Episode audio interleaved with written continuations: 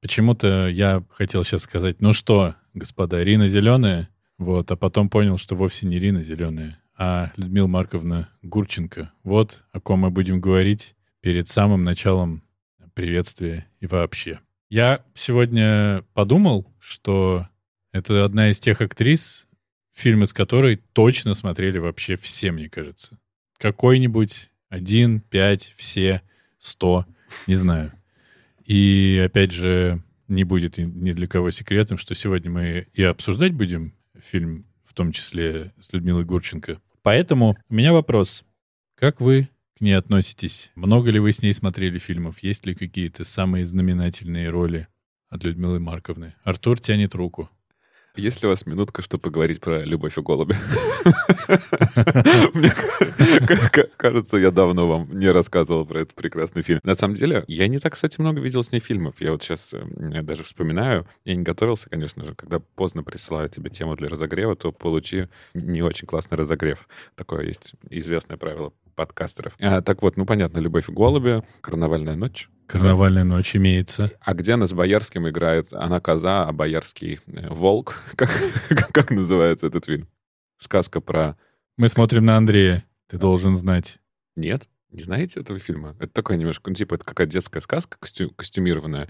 Вот, но она играет как козу, а, а Боярский играет волка, и вот она куда-то ушла за покупками на шопинг, а и он сожрал, сожрал всех ее детяток. Такой, я же не выдумываю, правда? Ну, звучит, как будто выдумываешь. Такой есть, сто процентов. Такой есть. Я сейчас, э, когда кто-то из вас будет отвечать, я проверю. Но на самом деле, конечно, для меня Людмила Марковна очень прочно ассоциируется с тем, как она перепела песню Земфиру «Хочешь». И как будто это тот редкий случай, когда это, в принципе, на мой взгляд, гениальная песня в исполнении Земфира, но в исполнении Людмилы Марковны как будто это приобретает какие-то новые смыслы, новые грани. Одна из самых любимых моих песен. Не, не из кино, поэтому я до этого вам ее никак не ставил, но она относится к моим вот этим самым любимым депрессивным песням, после которых ты хочешь пойти и немножечко в окошечко-то как бы выйти. Солнце вместо лампы, хочешь за окошком Альпы Хочешь, я отдам все песни Про тебя. отдам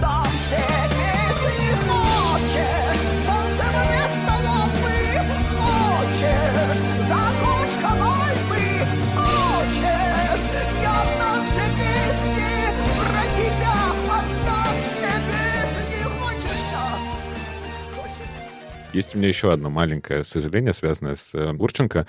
Когда-то давно в Солянке был ее концерт. Воу. И я думаю, так лень не идти. Я на прошлой неделе был в Соленке 8 раз, на следующей неделе пойду 12 раз, а вот сегодня что-то не пойду, наверное. Там тогда была какая-то вот такая мода, мне кажется, это был Loveboat как раз Козака, да? И вот выступали разные, э, типа, всякие старые вот такие артисты. Я почему-то был на Лади Дэнс и на, на Маликове. Тогда еще не было модно. А думаю, на Людмилу Маркову, ну, что-то лень, думаю, схожу через когда-нибудь на следующий какой-нибудь концерт. И она умерла в том же, кстати, году. Буквально, мне кажется, не так много прошло после довел, концерта. Довел. Потому что не пришел. И я, на самом деле, прям вот очень жалею об этом, что я поленился и, и не, не, не пошел, и пропустил ее живое выступление. Вот что хочу вам рассказать. Ну вот нам подсказывают, что «Коза и волк» — это фильм «Мама» 1976 года. Что касается Гурченко, ну, понятно, там «Вокзал для двоих», понятно, несколько дней из жизни Обломовых, мы все это обсуждали, это великая роль, спящая Гурченко. Мне как-то с ней странно. Она охрененная актриса, вот это для меня как-то очевидно, но не моя. Вот у меня прямо до конца не, не, не ложится. Тембр голоса, может, еще что-то. Ну, я понимаю, что она классно играет. Но так, чтобы вот взять и прям откровенно от этого всего кайфануть, мне не получается. Мне все время ее роли держат в каком-то напряжении. Чем не сказать, что она переигрывает, не сказать, что она что-то... Она очень естественная, она очень низкая, она очень... Ну, она охрененная. Но я не в восторге. То есть у меня какая-то очень странное отношение к Людмиле Марковне. Очень странно. Я долгое время был уверен, что она мне не нравится и что я считаю, что она просто, ну, такая вот сумасшедшая бабка, которая просто поет Земфиру. По-моему, я слышал эту песню. Это достаточно ну, выглядело все неоднозначно. Она как с каким-то вроде супер тяжелым эротизмом ее пела, нет? Нет, нет вообще никакого эротизма. Значит, это не то. У нее какой-то там племянник, то ли кто-то да, умер, насколько я помню, от передозировки наркотиков, и она посвятила эту песню. То есть понятно, что это был какой-то, прости господи, первый канал, либо что-то такое, на котором как бы, да, все вот менялись, что называется, песнями, да, но это была очень тяжелая эмоциональная песня. Я почему подумал вообще про нее, потому что совсем недавно я смотрел кусками «Вокзал для двоих». Конечно же, я помню «В любовь и голуби». Когда я смотрел «Пять вечеров», я подумал, блин, конечно, мы к фильму перейдем, но она абсолютно, как Андрюх когда-то говорил, что вот саги тяжело начинать читать, а потом невозможно оторваться. Если положат два фильма, есть, где, где есть Гурченко и где нет Гурченко, я скорее выберу, где нет Гурченко. Потому что изначально у нее какой-то вот такой очень странный для меня образ что вроде как... Но мне она не нравится внешне, мне не нравится как раз тембр голоса ее, мне не нравится в целом, какие получаются вот именно снаружи, именно с первого предъявления роли. Но я не видел ни одного с ней фильма, в котором бы она не была охренительной. Ну, или гениальной, как в «Несколько дней из жизни Обломова». Вот. Потому что она, она как-то она как-то затягивает тебя, и потом она умеет вот то, что, мне кажется, умеют только большие актеры, вот пол жеста, вот пол брови как-то двигается, и все. И ты такой, ну мне капец, все. Это типа супер крутая история. И таких я знаю не очень много людей, которые, ну вот актеров или актрис, которые вот так раз, вроде бы не очень понятно, как ты к ним относишься, а потом как понятно, что вообще деваться некуда. Поэтому именно из-за фильма, который мы сегодня будем обсуждать, я не подумал вообще, в принципе, про э, таких персонажей культовых. Да нет, культовая это мало, наверное. Но она великая актриса.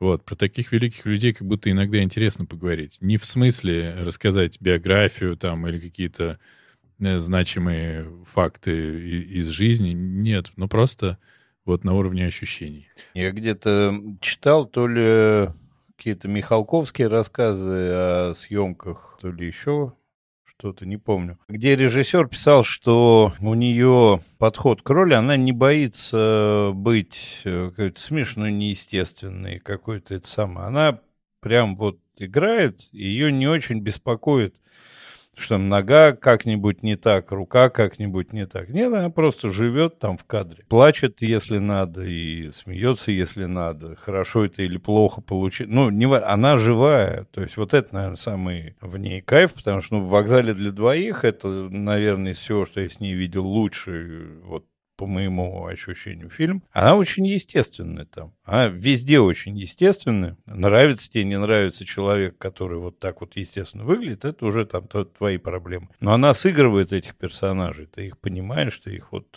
Понимаешь, вот так, такая женщина. Я сейчас еще просто подумал, что как будто, ну вот в моем условном детстве с ней фильмов-то не выходило. Вот я сейчас еще параллельно вспомнил про «Старые клячи», да, мне кажется, Рязановская, да?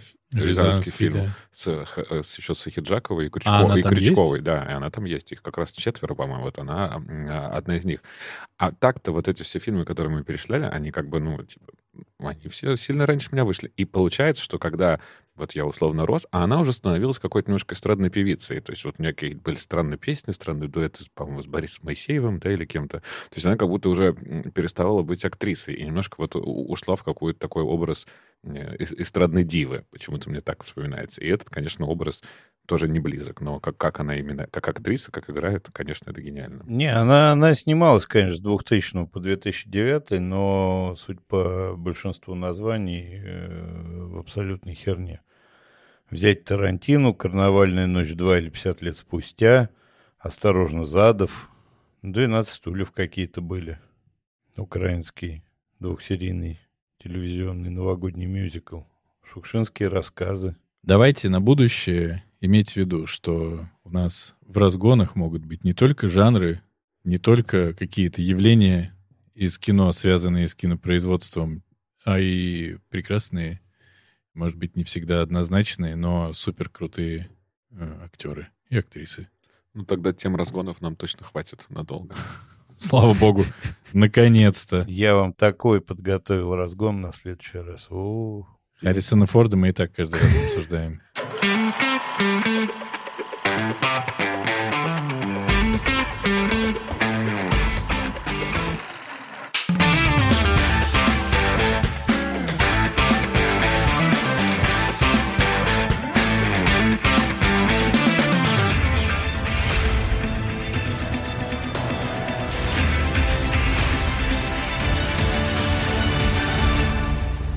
Всем привет! Это подкаст «Экранизировано». Здесь мы обсуждаем книги, которые стали фильмами, и фильмы, которые когда-то были книгами.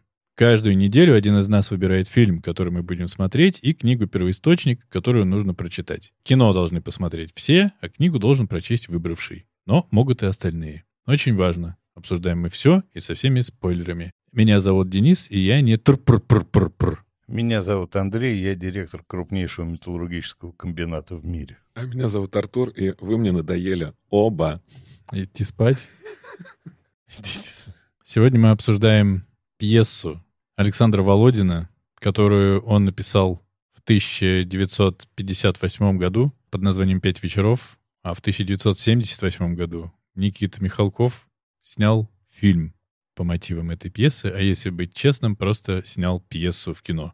Выбор был мой, поэтому, видимо, предстоит рассказывать мне. Надеюсь, и фильм тоже пересказывать мне. Я сверюсь со своей табличкой, но, по-моему, там ты, да. Ты понимаешь, что сейчас слишком близко сидишь от меня? Можно. Наконец-то ты увидишь табличку. Сейчас я тебе покажу. Александр Володин написал пьесу «Пять вечеров».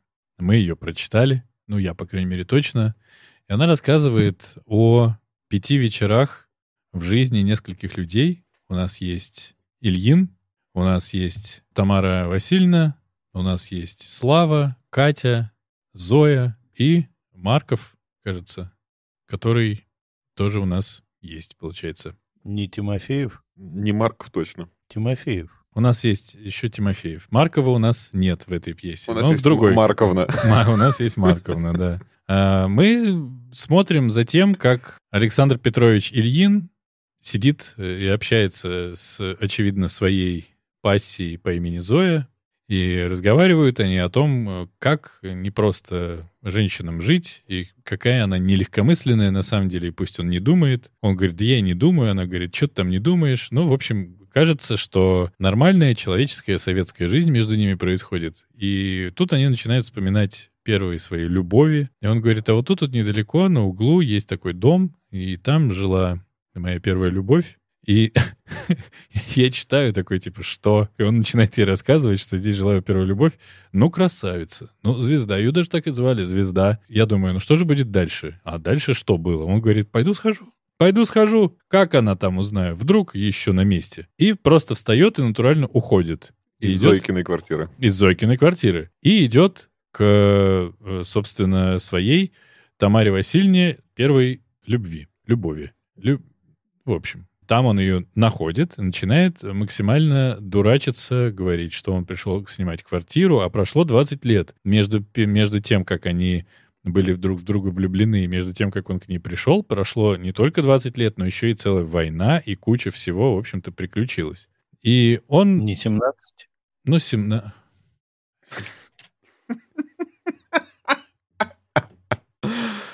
Может быть, 18. Ебаный ты рот, а, блядь.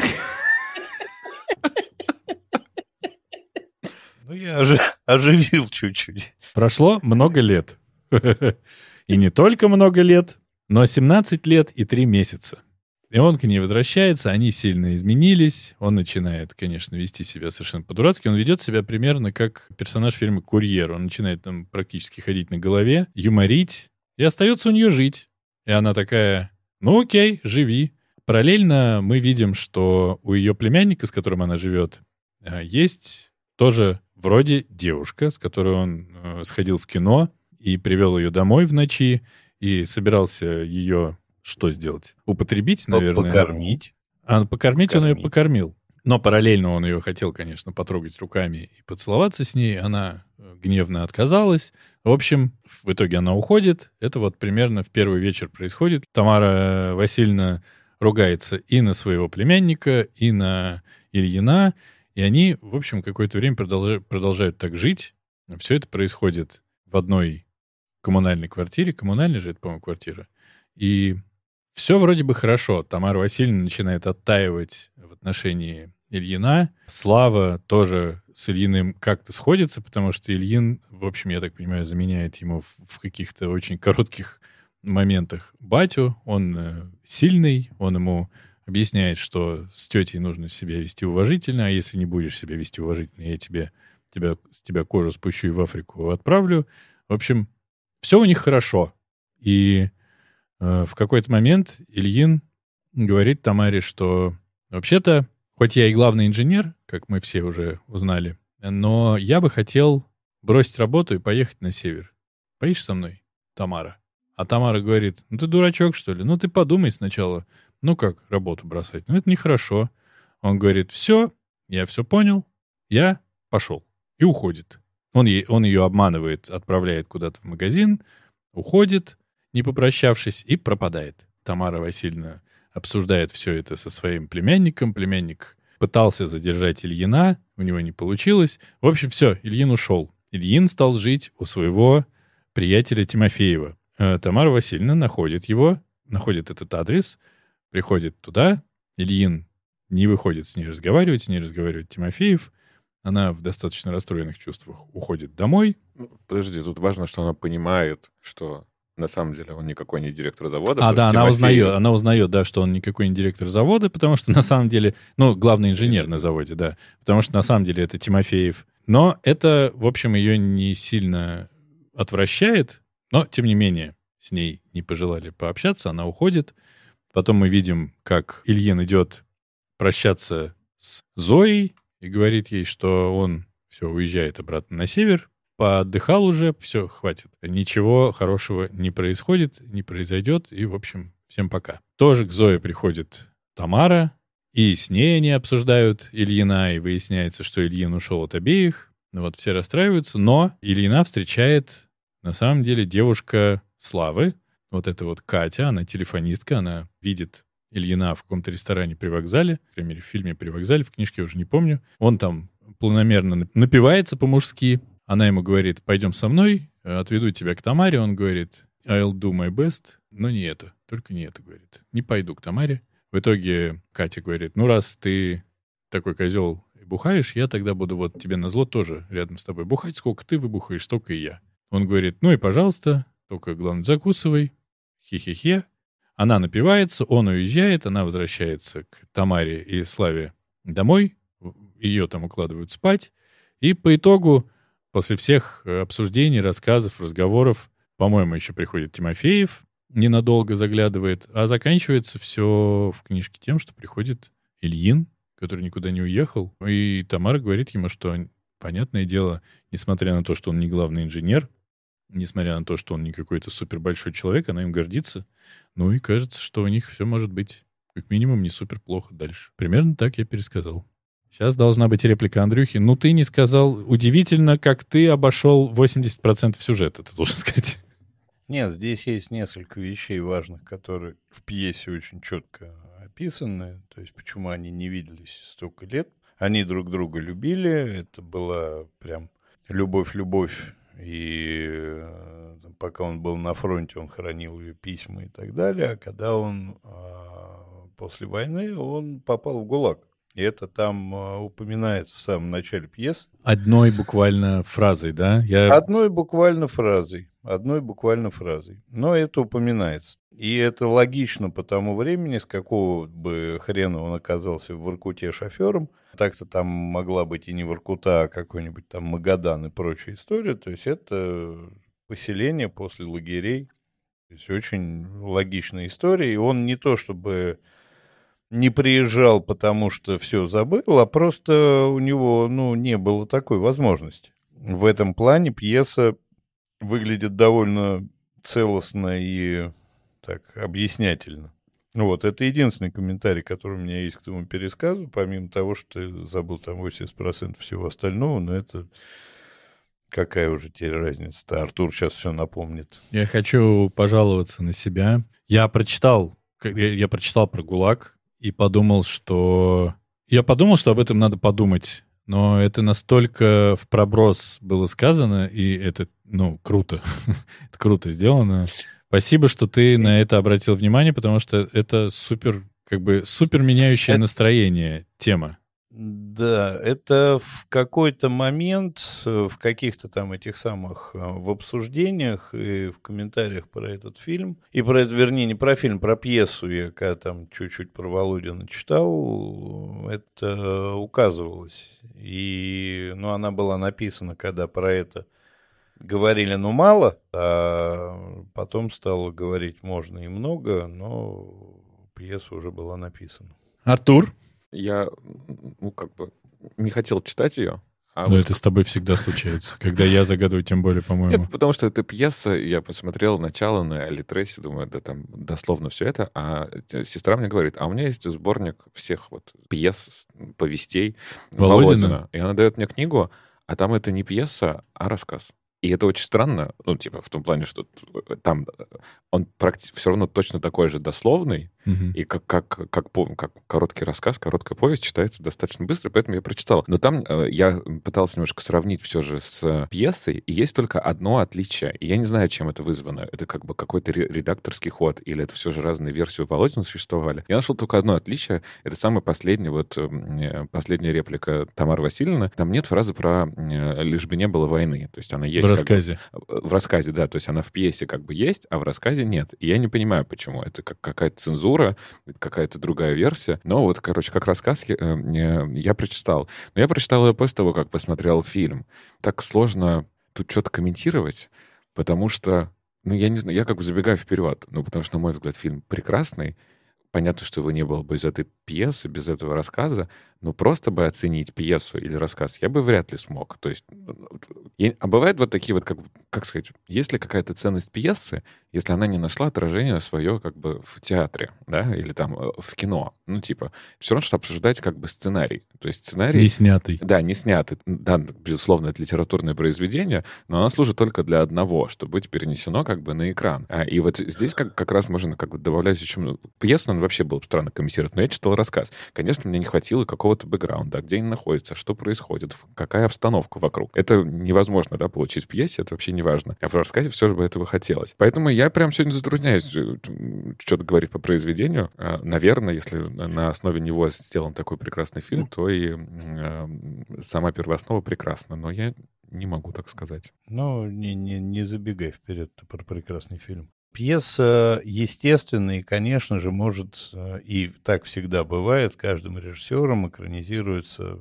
или ставится по-своему. Поэтому пьеса — это жутко интересная первооснова, на мой взгляд. То есть пьеса, она как раз дает возможность некой самореализации режиссера через э, вот эту постановку, то есть как он эту пьесу прочитал. Понятно, что в театре может быть там чуть меньше возможностей, и там эти пять вечеров, сейчас говорят, тоже жутко популярны, идут везде, и там аншлаги и прочая хрень, уж не знаю.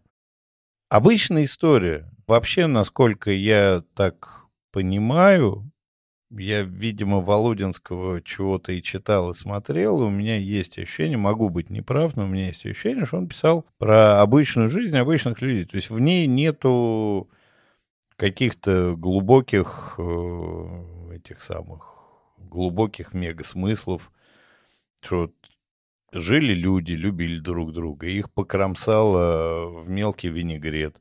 Она продолжала его любить, и там 17 лет была ему верна. Он э, проживал как-то свою жизнь там, в своих лишениях, болях и прочем. Потом они встретились.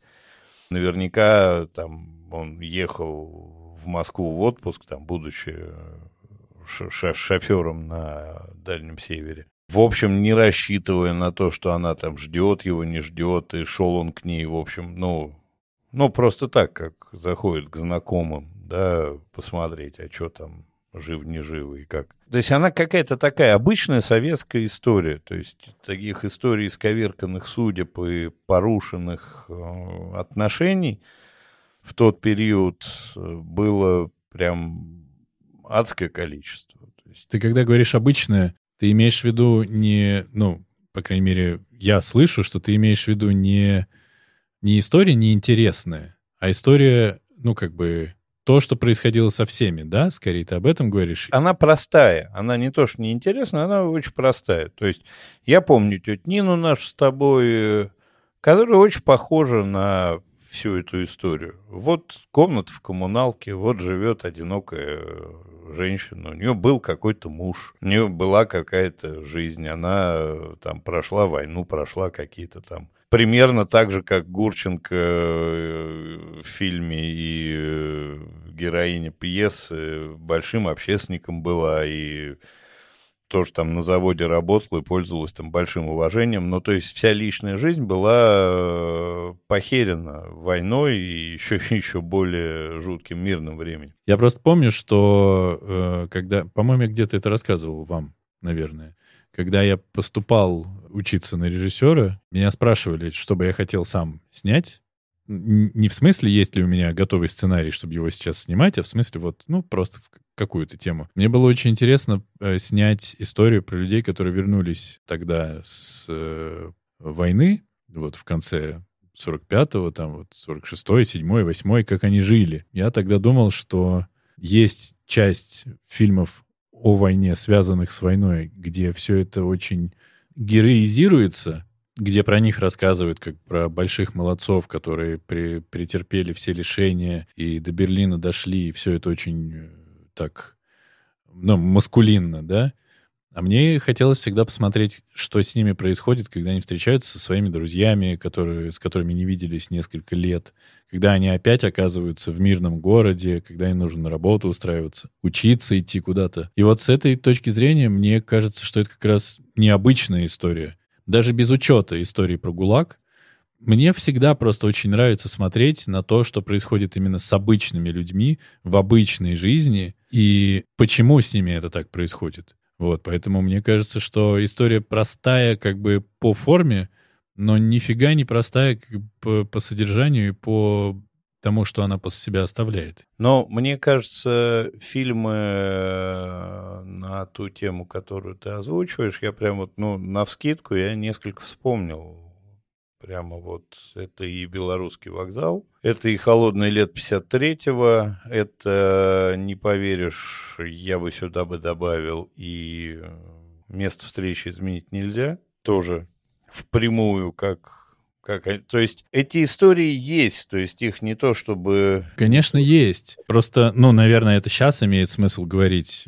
То, чего вы точно избежите в обсуждении в этом подкасте, чего мы избежим? Это фильм «Осенний марафон», потому что я мечтал его засунуть в основной подкаст, потому что я его обожаю. Проблема в том, что Володин написал пьесу по сценарию. Вот. А, и я понял, что мы в правовую яму здесь попадем, Тут достану табличку с правилами. Во-во-во, да, и сразу. И поэтому я понял, что нет, может быть, в спин но... А ты не мог бы, пока Артур рядом с тобой, отнять у него табличку с правилами? И потом мы ее просто переделываем и всунем ему обратно. У вас есть все права хоть что-то переделать в одной моей табличке. Воспользуйтесь этим. Белорусский вокзал — это про прям ветеранов которые прям вспоминают и которым прям больно от того, что они пережили, и это очень сконцентрировано. Я его смотрел один раз, боюсь еще раз пересматривать, но, наверное, когда-нибудь пересмотрю. Место встречи изменить нельзя, это тоже время, когда, ну, прям вот все по-горячему. Вот только-только все воевали недавно совсем. А здесь как будто бы война, ну, была и была. Да, ну, то есть это некий факт, все были на войне. Все повоевали, все вернулись, все живут. Кто-то восстанавливается, учится, кто-то еще что-то, кто-то главным инженером становится. Ну, то есть это вот действительно самые, ну, типа, самые обычные люди из обычных людей.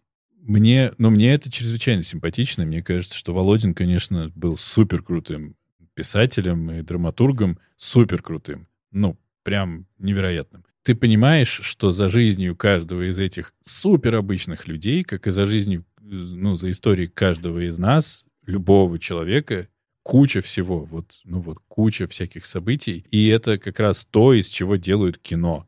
Если это не сейчас не камень, не в чай огород, если это не клоны, которых выращивают, или если это не какие-то... Мухи. Мухи, или если это не какие-то люди, которые жили во времена гордости и предубеждения, это не значит, что они не настолько интересные. Вот что. Ну, я думаю, что это, может быть, просто правильно будет слово сказать «бытовая», какая-то как бы ситуация, к сожалению. Но я, я не могу не, не сказать про актуальность всего того, что мы там прочитали. Э, я даже немножко об этом подумал. Это странно, но я даже вспомнил про один момент из «Сердца ангела». Казалось бы, да, вообще никакого, ничего общего не имеет ни по месту действия, ни по э, тем военным событиям, которые происходили. Но, например, в «Сердце ангела» мне еще очень запомнился момент, когда он вспоминает, что протезы делали из воска, и о том, как людям, да, после военных действий, как им сложно приходится, в принципе, вливаться в какое-то общество, когда их судьба, их характер, их здоровье все к чертям порушено. А еще вот есть вот такие особенности, вот эти вот восковые какие-то импланты. И это прям очень мне как бы запомнилось. Есть еще фильм, я давал его в какой-то подборке, и, кстати, книга, может быть, мы дойдем. Э, «До свидания там наверху», она называется, она тоже как бы про это. Mm-hmm. Я, я не к тому, что здесь есть что-то, вот здесь нет про физические, да, увечья, но все равно про последствия, которые иногда наверное, более сильный, более глобальный, чем сами военные действия. Mm-hmm. Да? Здесь тоже, опять же, мы понимаем про этих женщин, которые остаются э, одинокими, да, из-за того, что они потеряли своих мужчин, э, сыновей и братьев на войне. Но при этом как-то хочется все равно отметить, наверное, какой-то такой юмор и сарказм, который вот, тут еще есть. Да, да. Вот эта фраза «в 38 можно выйти замуж за, за что, что угодно».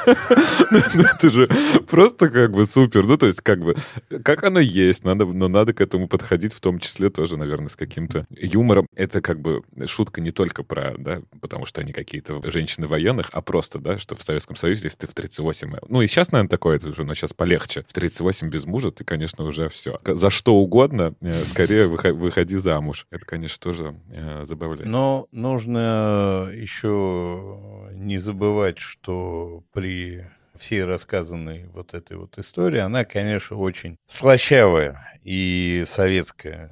То есть Володин всегда был номенклатурным, насколько я понимаю, драматургом. Потому что здесь все про советскую власть. Вот там лагеря упоминаются, но он же трудящийся, он же справедливый, а он же такой шофер, который приносит пользу, которого везде ждут. Она общественница, заправляет цехом на заводе, там тоже такая очень правильная. И мальчик тоже этот учится, и все у него-то... Они все очень советские, правильные. Вот этого какого-то человечного такого какого-то противоречия системе, его не показано вообще. Но он показывает советскую жизнь. Его ставили всегда, то есть, я так понимаю, его особо не запрещали. Но это надо проверить, тут я не, не берусь говорить. Но он всегда был очень популярным драматургом и разрешенным. А знаешь, кто еще был очень популярным? Эйзенштейн был очень популярным. Вы же знаете, да, эту прекрасную историю, как он снимал Ивана Грозного? Ну, это типа... Там из подкаста опять другого рассказываешь? Нет. Тогда рассказывай. Ну, вы не знаете, да? Он, когда снимал Ивана Грозного, он в образ Ивана Грозного заложил одного там Иосифа Виссарионовича. Проблема в том, что у него запланирована была трилогия. В первой части Иван Грозный был настоящим, ну, крутым политиком, который добивался очень хороших результатов и был большой молодец. А во второй части Иван Грозный сошел с ума, стал тираном. Там посредством всяческих комбинированных съемок, монтажей и всего прочего, это показано было, что это он превратился в монстра. И все все поняли. Точнее, кто надо, тот понял. Очень сильно ругали Эйзенштейна за то, что он э, такой провластный э, режиссер, что вот он все снимает так, чтобы нравилось товарищу Сталину. Но товарищ Сталин увидел во второй части фильма, что это к нему обращение, и Эйзенштейну запретили снимать. У него еще был «Бежен лук», потом, который не сохранился, и третью часть Ивана Грозного, как бы финальную, он уже не снял, и без съемок он в конце концов, взял и спокойно умер. Это я к тому, что мне кажется, что, может быть, я не... Ну, точнее, я наверняка не прав, может быть, это супер номенклатурное произведение и все, и все про советскость, но мне не кажется, что здесь все так просто и что все такие классные и хорошие. Это в репликах тоже отражается, потому что Например, Тамара, она как будто защищается тем, что она общественница, и тем, что у нее работа интересна. Она об этом говорит два раза подряд, сразу, при, как только они встретились. Слава говорит, я хотел вас позвать в институт, чтобы вы послушали э, рассказ, ну, лекцию, да, или что там у них, э, по поводу того, может, диспут, может ли, не успева... может ли считаться не успевающий студент честным человеком. И он ржет. А самое главное, что Ильин В общем, что его разматывает? Что он ни, ничтожество, что он всего-навсего водитель. Но при этом чисто вот у меня внутри то, что человек водитель, шофер, что он э, делает что-то, чего никто из них делать не будет, потому что они общественники, они тоже в институте учатся, и вот это все, это на самом-то деле круто, то, что он делает. Не по-советски круто, а вообще круто, как мне кажется. И здесь прослав... Он потом об этом и говорит при открытым текстом, что идите все нахер, я хуй, а вы пи***. Да, но это ему стоило практически отказа от всего, что ему было дорого. Ну, то есть он чуть не сломался. Это, мне кажется, по крайней мере, можно трактовать как то, что советская система вполне успешно ломала людей. Если эти люди не были общественниками и вот это вот все, если они всего-навсего шоферили где-то там под Воркутой, ну, значит, они ничего не добились. Значит, идут они нахер. Значит, они настоящие советские граждане. А этот человек, один из главных героев, говорит, нет, я настоящий, я советский, и я гражданин, я классный, посмотрите на меня. Мне кажется, что здесь, может быть, не впрямую, но какой-то ну, какое-то не супер однозначное отношение к Советскому Союзу. Но я могу быть неправ. Ну, может быть. Давайте, может, узнаем, как эту историю увидел Никита Сергеевич Михалков.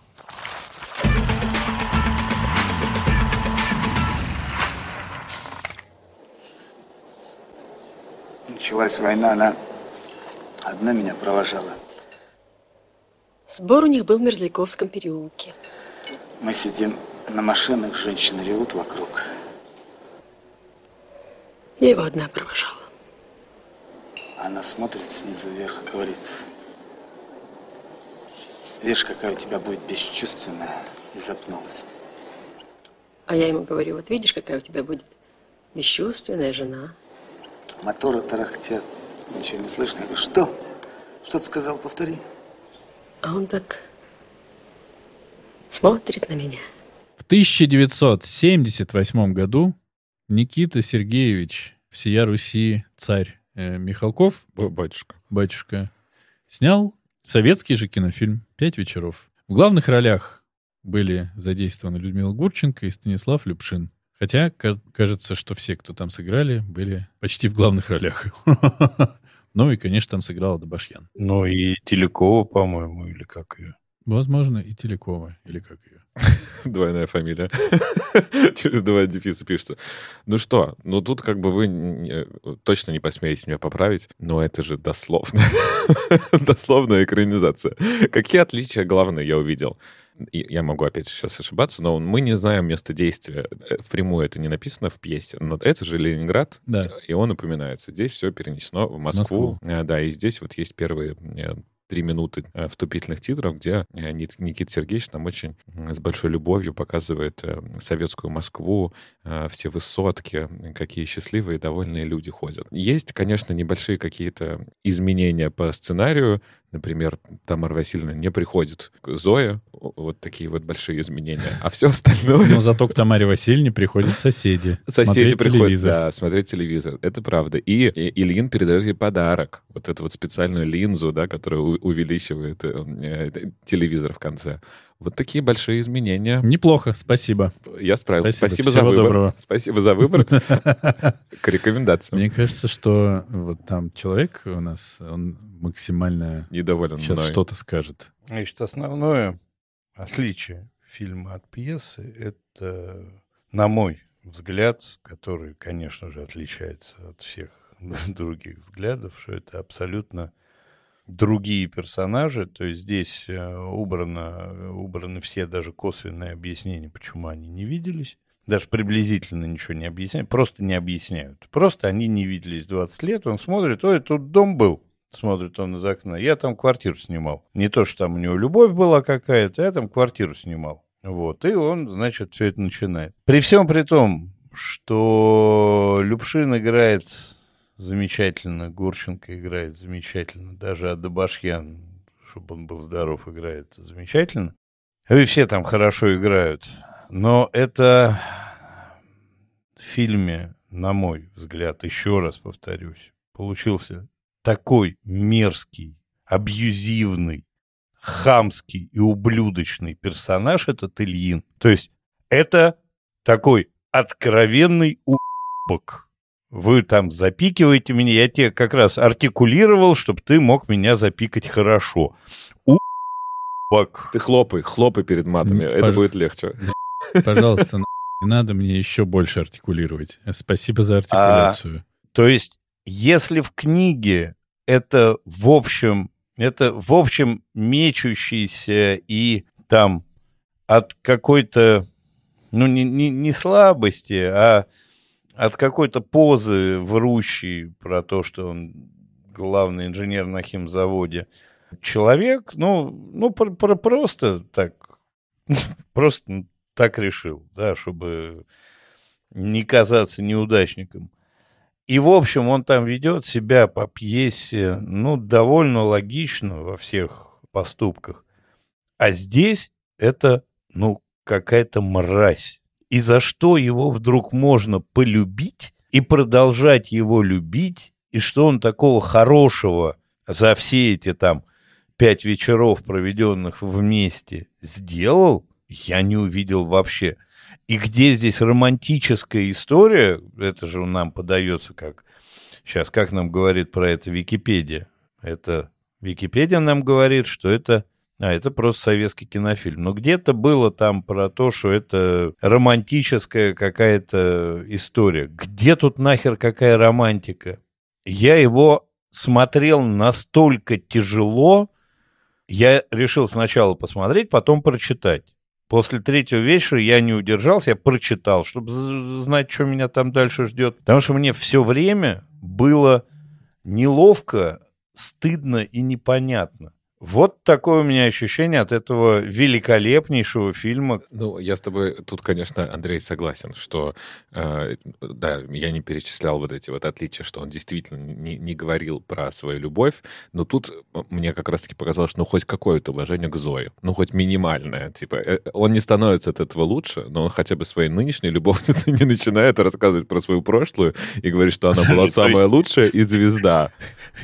То есть ты считаешь лучше когда мужчина встает, говорит, я посмотрю, я там квартиру снимал, и нахер уходит. Нет, слушай, Просто это по-прежнему, по-прежнему плохо, но он хотя бы тебя как бы в этот момент, в этот диалоге не абьюзит и не говорит о том, что она была самая лучшая, моя первая любовь, ее звали все звезда, а ты тут как бы дур проклятый сейчас... Он, он там так уходит, и он, конечно, мразь, но типа, э, наверное, какие-то обоснования в пьесе ты можешь ему найти, в фильме их чуть меньше. Конечно, он ведет себя как придурочный окончательно в фильме. Вот этот момент, когда он берет скатерть, ее убирает ее, да, Э, типа, когда э, Тамара Васильевна возвращается и не разрешает сделать вот этот фуршет, конечно, поступает как э, э, редкостная мразота. Забирает все и выкидывает все, все на балкон, и еще говорит, я деньгами, типа, вот это отплачу, да, там, испорч, испорченную скатерть. Ну, то, но, на мой взгляд, он что там мразь, что здесь мразь. Да, там у нас есть какое-то у него оправдание, что он был в ГУЛАГе, но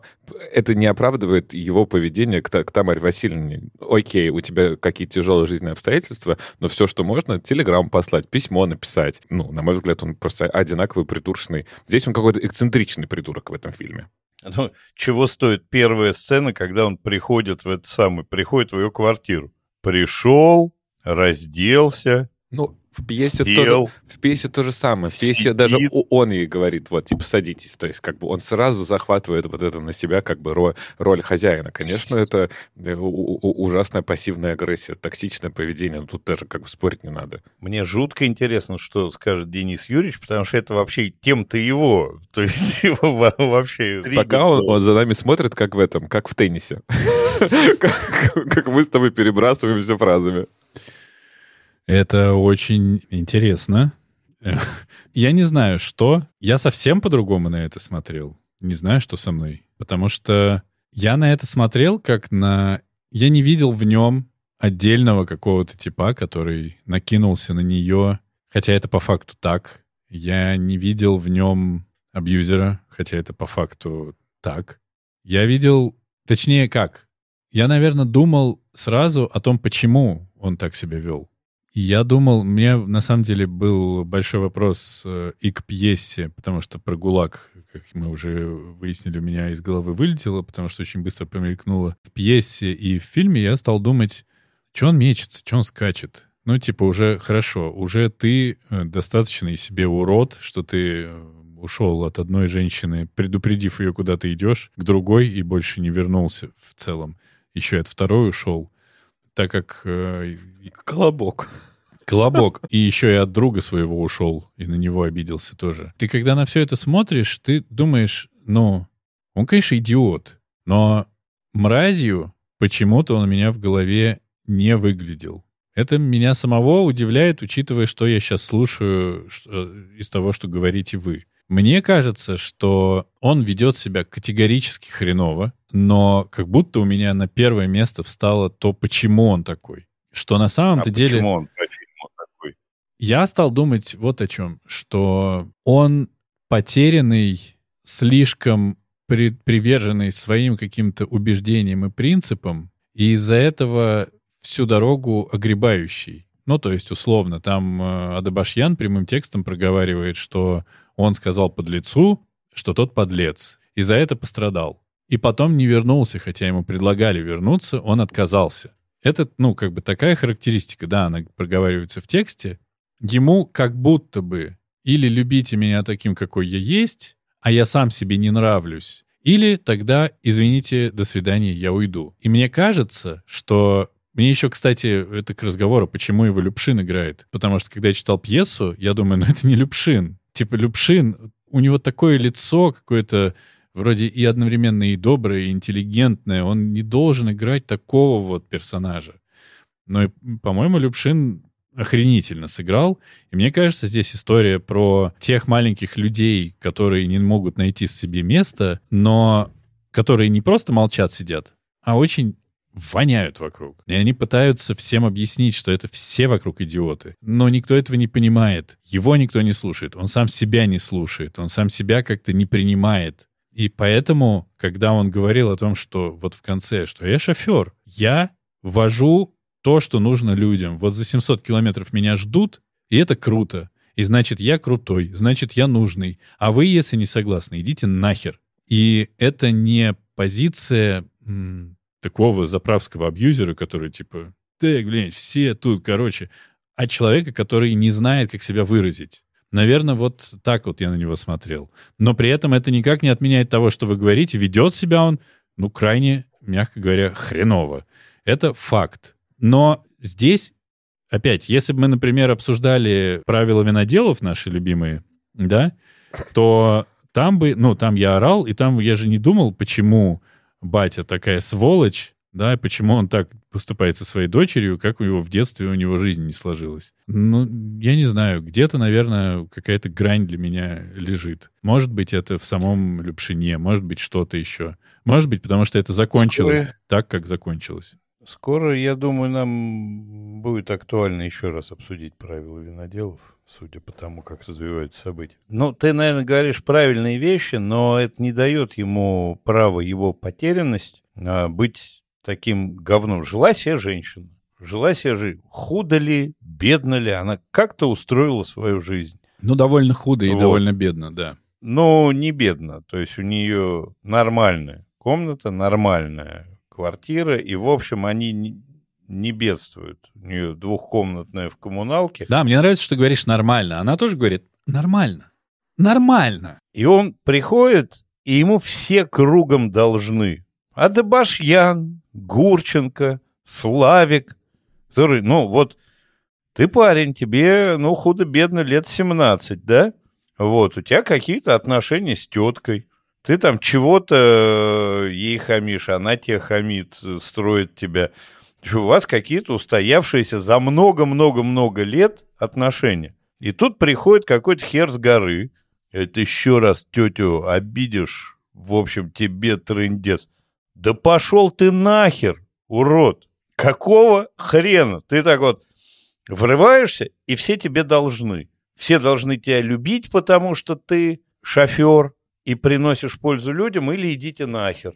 И Адабашьян должен обязательно врать, чтобы его сделать лучше, и она должна его принять, потому что он такой охеренный. И Катя должна пить водку, потому что он пьет водку. А Славик должен каждую субботу теперь делать вот это, хотя он этого до этого не делал, там накрывать на стол. Ты сейчас все в кучу мешаешь, ты же это видишь сам. Нет, вообще нет. То есть он приходит и всех почему-то, не имея на это ни малейшего права, заставляет манипулятивно вокруг себя плевать. То есть он мне напомнил на самом деле Гогу из Москва слезам не верит, но в очень гипертрофированной форме. Гого, он типа при этом все-таки такой нежный, любящий, но мужик, такой мужик, прямо идеал всех мужиков из мужиков. Но ровно такой же абьюзер. Но Здесь это вообще зашквар какой. Я, конечно, полностью тут согласен с Андреем. Да, мы можем понять, почему он так делает, и там в детстве ударили или на войне что-то случилось. Это не дает тебе право и не право. Ну, то есть, может быть, это мы понимаем с психологической точки зрения, почему он так ведет себя. Но должны ли все остальные терпеть его? А, ответ как бы нет. Пойди сам со своей неуверенностью где-то в сторонке постой. Как бы это все же происходит от этого, потому что он не реализован, сам этого стесняется и боится. И вот как бы все вот это пошло. Э, мудак редкостный. Но я тут вижу как бы, извините, конечно, но фигуру режиссера ну уж не кажется ли вам, что это, ну, очень похожий образ? Мне почему-то вспоминается вот фильм, я, я хочу сказать «Собак Баскервилля», но на самом деле нет, да, где Никита Сергеевич играл тоже в белом костюме. Я не помню, что это был за фильм.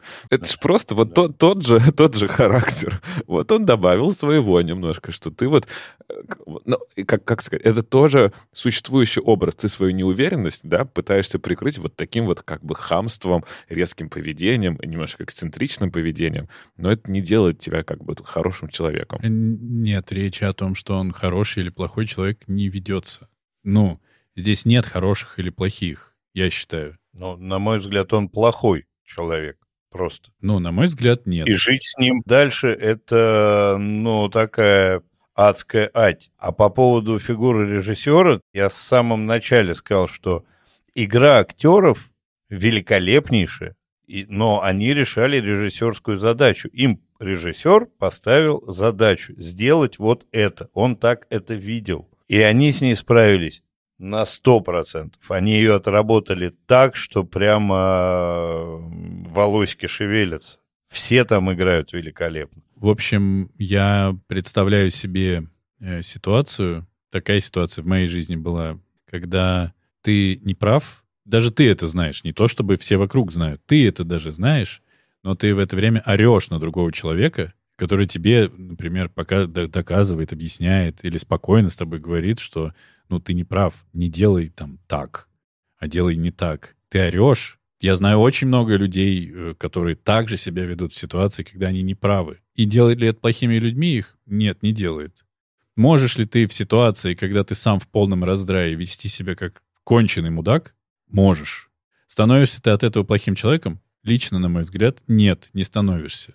Потому что, ну, то, что, как он себя ведет, это попытка поставить себя в жизнь обратно. Он чувствует себя вне этой жизни. Есть там объяснение, что он был в ГУЛАГе, нет объяснения, что он был в ГУЛАГе. Это попытка, она очень кривая, она травматична для всех остальных. Но у меня почему-то есть ощущение, что когда он лег ну, как бы, если мы предположим, что есть символизм в этом фильме, что когда он лег ей на колени, и она его гладит по голове и в фильме, и в пьесе, это значит, что он успокоился. Я почему-то, вот, ну, простите мне мою наивность, глупость и все остальное, я почему-то верю, что с, с ними может быть все неплохо. Слушай, я просто думаю, что тут, как сказать, каждый из нас может по- по-разному относиться. Там в «Милом друге» Жорж Дюруа плохой человек или неплохой? Но он плохой, и он не... Да, даже ну, не... С чего? Ну, ну, как бы с того, с того, как он себя ведет всегда со всеми. У него нету, как бы, э, не прописано никакого желания ничего, кроме того, чтобы зарабатывать бабки. А у этого ничего тоже не прописано, кроме как свою неуверенность глушить а, бедную женщину, которая его любит и 20 лет ждет, и как бы свою судьбу не строила, потому что надеялась, что он вернется, и до последнего надеется. Что-то ли у них будет? Будет, потому что она будет дальше терпеть, сейчас она приняла вот это, а дальше будет принимать как бы другое. У меня как бы тут скорее вопрос, э, да, характер может быть чуть-чуть по-другому выписан, да, с режиссерской точки зрения, но от того, что мы видим фильм про плохого мудака, делает ли это фильм плохим, ну вот как будто для меня нет. Не-не, ну, на мой взгляд, тоже. Ну. А почему вы говорите, что он какую-то свою неуверенность? Его последний монолог это все опровергает. У него нет никакой неуверенности. Он вообще неплохо зарабатывает. Он работает на севере, северные надбавки. Он приехал в отпуск в Москву. В общем, чувствует он себя нормально, у него снята гостиница, у него, в общем, все хорошо. Он в хорошем ресторане, пусть и там и при вокзальном, но в хорошем, очевидно, ресторане, значит, кушает водочку. И он говорит, что я вообще соль земли, и нехер чего-то мне расставлять какие-то... Да, я соврал вам, что я главный инженер по глупости, ну как по глупости? Ну, по а какой глупости? А потом еще заставляешь своего друга так говорить и расстраиваешься, и на него еще обижаешь, что он так не сказал. Это все от неуверенности. Да, он, он напился на вокзале, весь такой гордый пришел, и тогда всю правду-то и вывалил. И то она уже знала к тому моменту. Как бы это он еще просто не знает, да, что. А хотя нет, он тоже знает. Он же слышал речь Тимофеева, и он уже знает, что она прекрасно догадывается, что он водитель, что он не учился ни в каком универе и не восстановился, и его вытурили.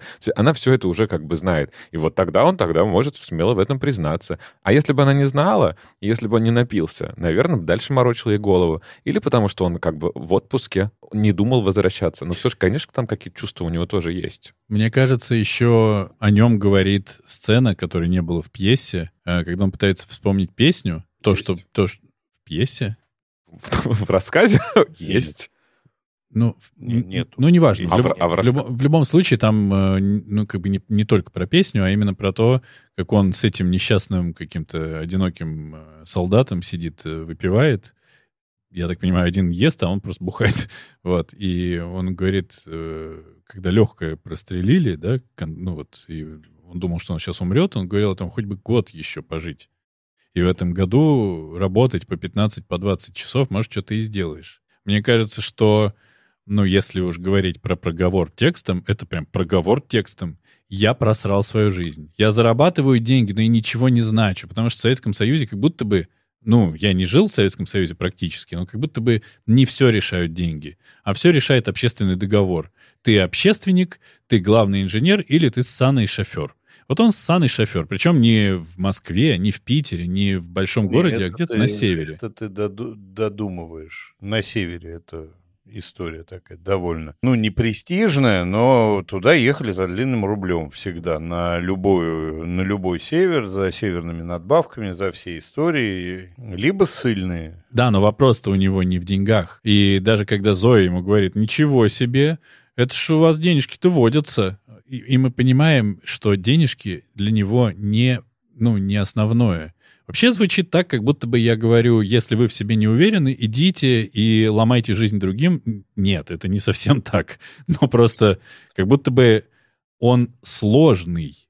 Вот, он сложный. Я понимаю, что он ведет себя как урод, но он сложный. И тем крайне, мне кажется, интересный. Ну вот. Я хотел еще маленький комментарий по поводу того, что ты там тоже орешь на людей, будучи неправ все-таки не после второго дня общения, как правило. Там какой-то нужно накопить бэкграунд. А так ты приехал и сразу. То есть у тебя нету накопленного, за что орать-то, ну, конечно, будучи нету. неправым. Конечно, нету. Но весь комплекс его комплексов говорит о том, что он хотел бы, чтобы у него был сын, он хотел бы, чтобы у него была семья, он хотел бы быть отцом, он хотел бы делать наставление своему сыну. У него нету этого ничего. Поэтому вот попался Слава. Будет Слава наставлять. Правильно это? Нет, неправильно. Мог он сделать по-другому, если был другим человеком? Сделал бы, но он не может.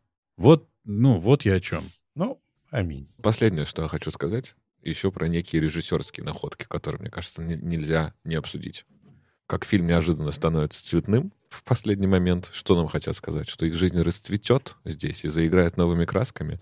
Это как бы сомнительный, на мой взгляд, эффект. И как судя по Обломову, он любит какие-то сомнительные эффекты. Но все же находка, что в этот момент, когда они произносят последний диалог, а мы их не видим, и мы видим как бы интерьер вот этой коммуналки, какие-то фотографии и фронтовые, да, или какие-то там фотографии, просто что происходило.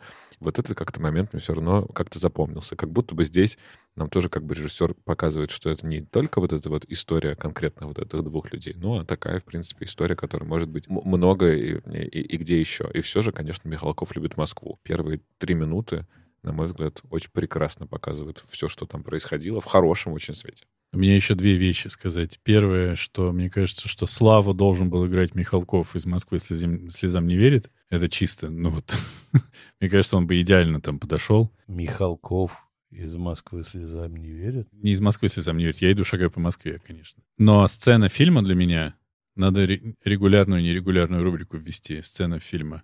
Это когда они сидят, э, Ильин и Тамара на кухне, и мы видим весь диалог через плечо Гурченко. И мы не видим лица Гурченко, но мы видим, чувств, ну, я вижу, чувствую все, что она играет. Мне кажется, вот здесь вот гений режиссера, актера вот сходится. Мне кажется, это охренеть как круто сделано. Ну, то есть там вообще видно все, хотя ее в кадре только плечо. Она великолепная совершенно. У меня про эту сцену есть вопрос. Ну, про продолжение этой сцены, когда он остается один и жжет спичку. Нахера же ты, урод, на клеенку а, бросаешь спичку? Но это тебя характеризует дополнительно как козла невоспитанного. Абсолютно. А с этим самым, с э, цветным финалом у меня произошло очень обидно. Я прочитал заранее, я знал, что там все черно-белое, а потом будет цветной финал. Я его пропустил. Я так и не, не, не отметил момент, когда черно-белое стало цветным. Все, я досмотрел и выключил, все. Вообще не отреагировал. А я прям почему-то обратил, обратил внимание. Если, я, я тоже обратил внимание. Я еще смотрел на сайте Мосфильма, у них там выложены какие-то, видимо, основные. Э, я заметил, да. А то, что со спичкой, ну ты прав, Андрей, он как бы мудак, да, и таких вот маленьких моментов. Мой любимый момент, когда Гурченко обнаружил, что она в бегудях все это время была, и как она просто с ужасом, да, начинает срывать, типа, управлять челку. Это тоже есть в пьесе, но в пьесе это просто одним словом, а здесь, конечно, целая сцена. А из пьесы самая класс... одна из самых классных — это Катя, и ее, мне кажется, вполне себе неплохо сыграла актриса, фамилию, которую я не назову, потому что не буду сейчас смотреть на кинопоиск. И мне очень понравилась сцена с Адабашьяном, дай бог ему здоровья, когда он остается один и начинает ругаться, идя по квартире. Это чудесно. Но это вот чисто Михалков. Вот в смысле, вот такое почему-то я такой, вот он, фильм Михалкова. Все круто. К рекомендациям, наконец-то. Да уж, пора.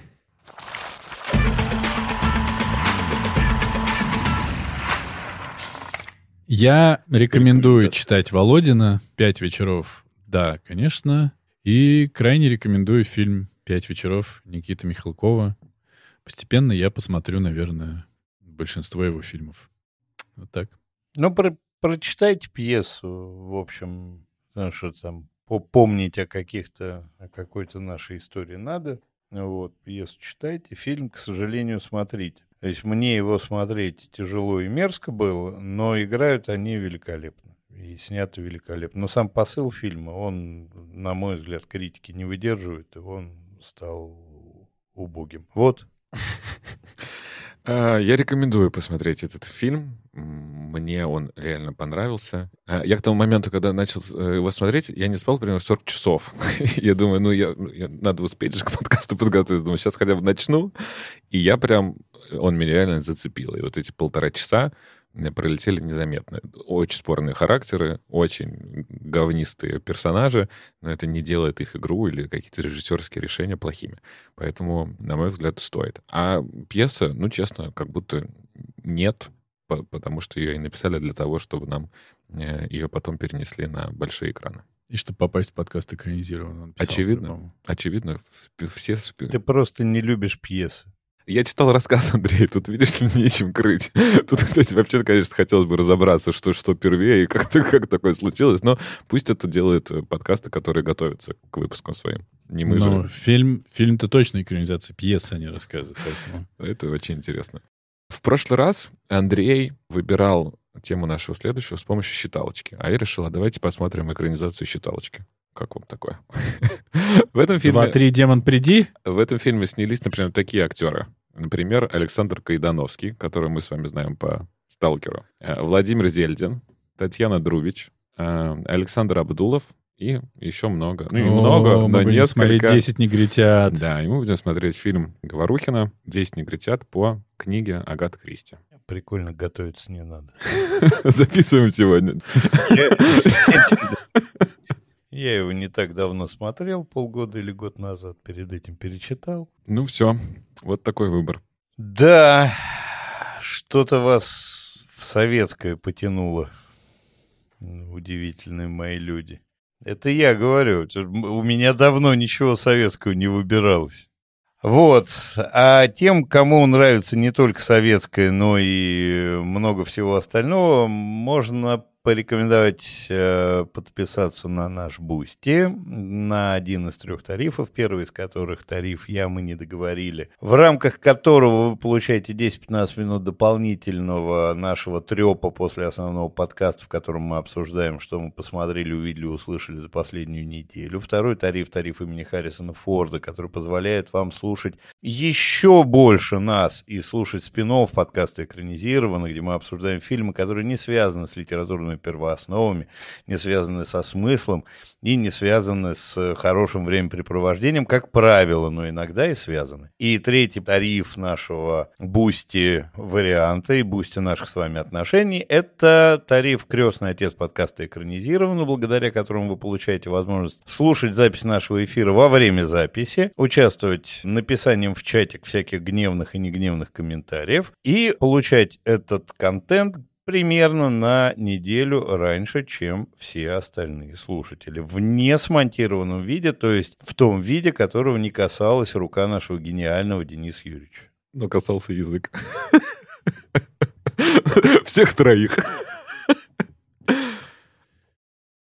Ответишь, что нет? Нет.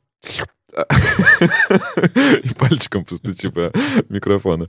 А я напоминаю, что нас можно слушать на любом удобном утюге и любой удобной платформе. Там, где вы нас слушаете, пожалуйста, ставьте оценки, пишите комментарии, э, рассказывайте о нас в своих соцсетях своим друзьям э, и своим врагам, э, чтобы нас становилось больше, а им становилось больно. Вот, и приходите в наши группы в Телеграме и в Инстаграме, где мы обсуждаем много всего интересного. На этом все.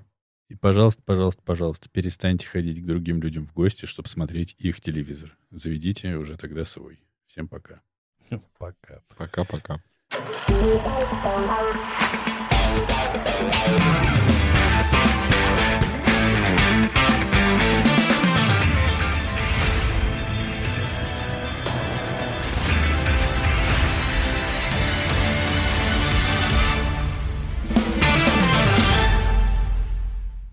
А надо было стоп нажать. А вы где? Ну, войдите в Zoom, в Zoom войдите, в Zoom. В Zoom. Стоп, стоп-то мы нажимаем.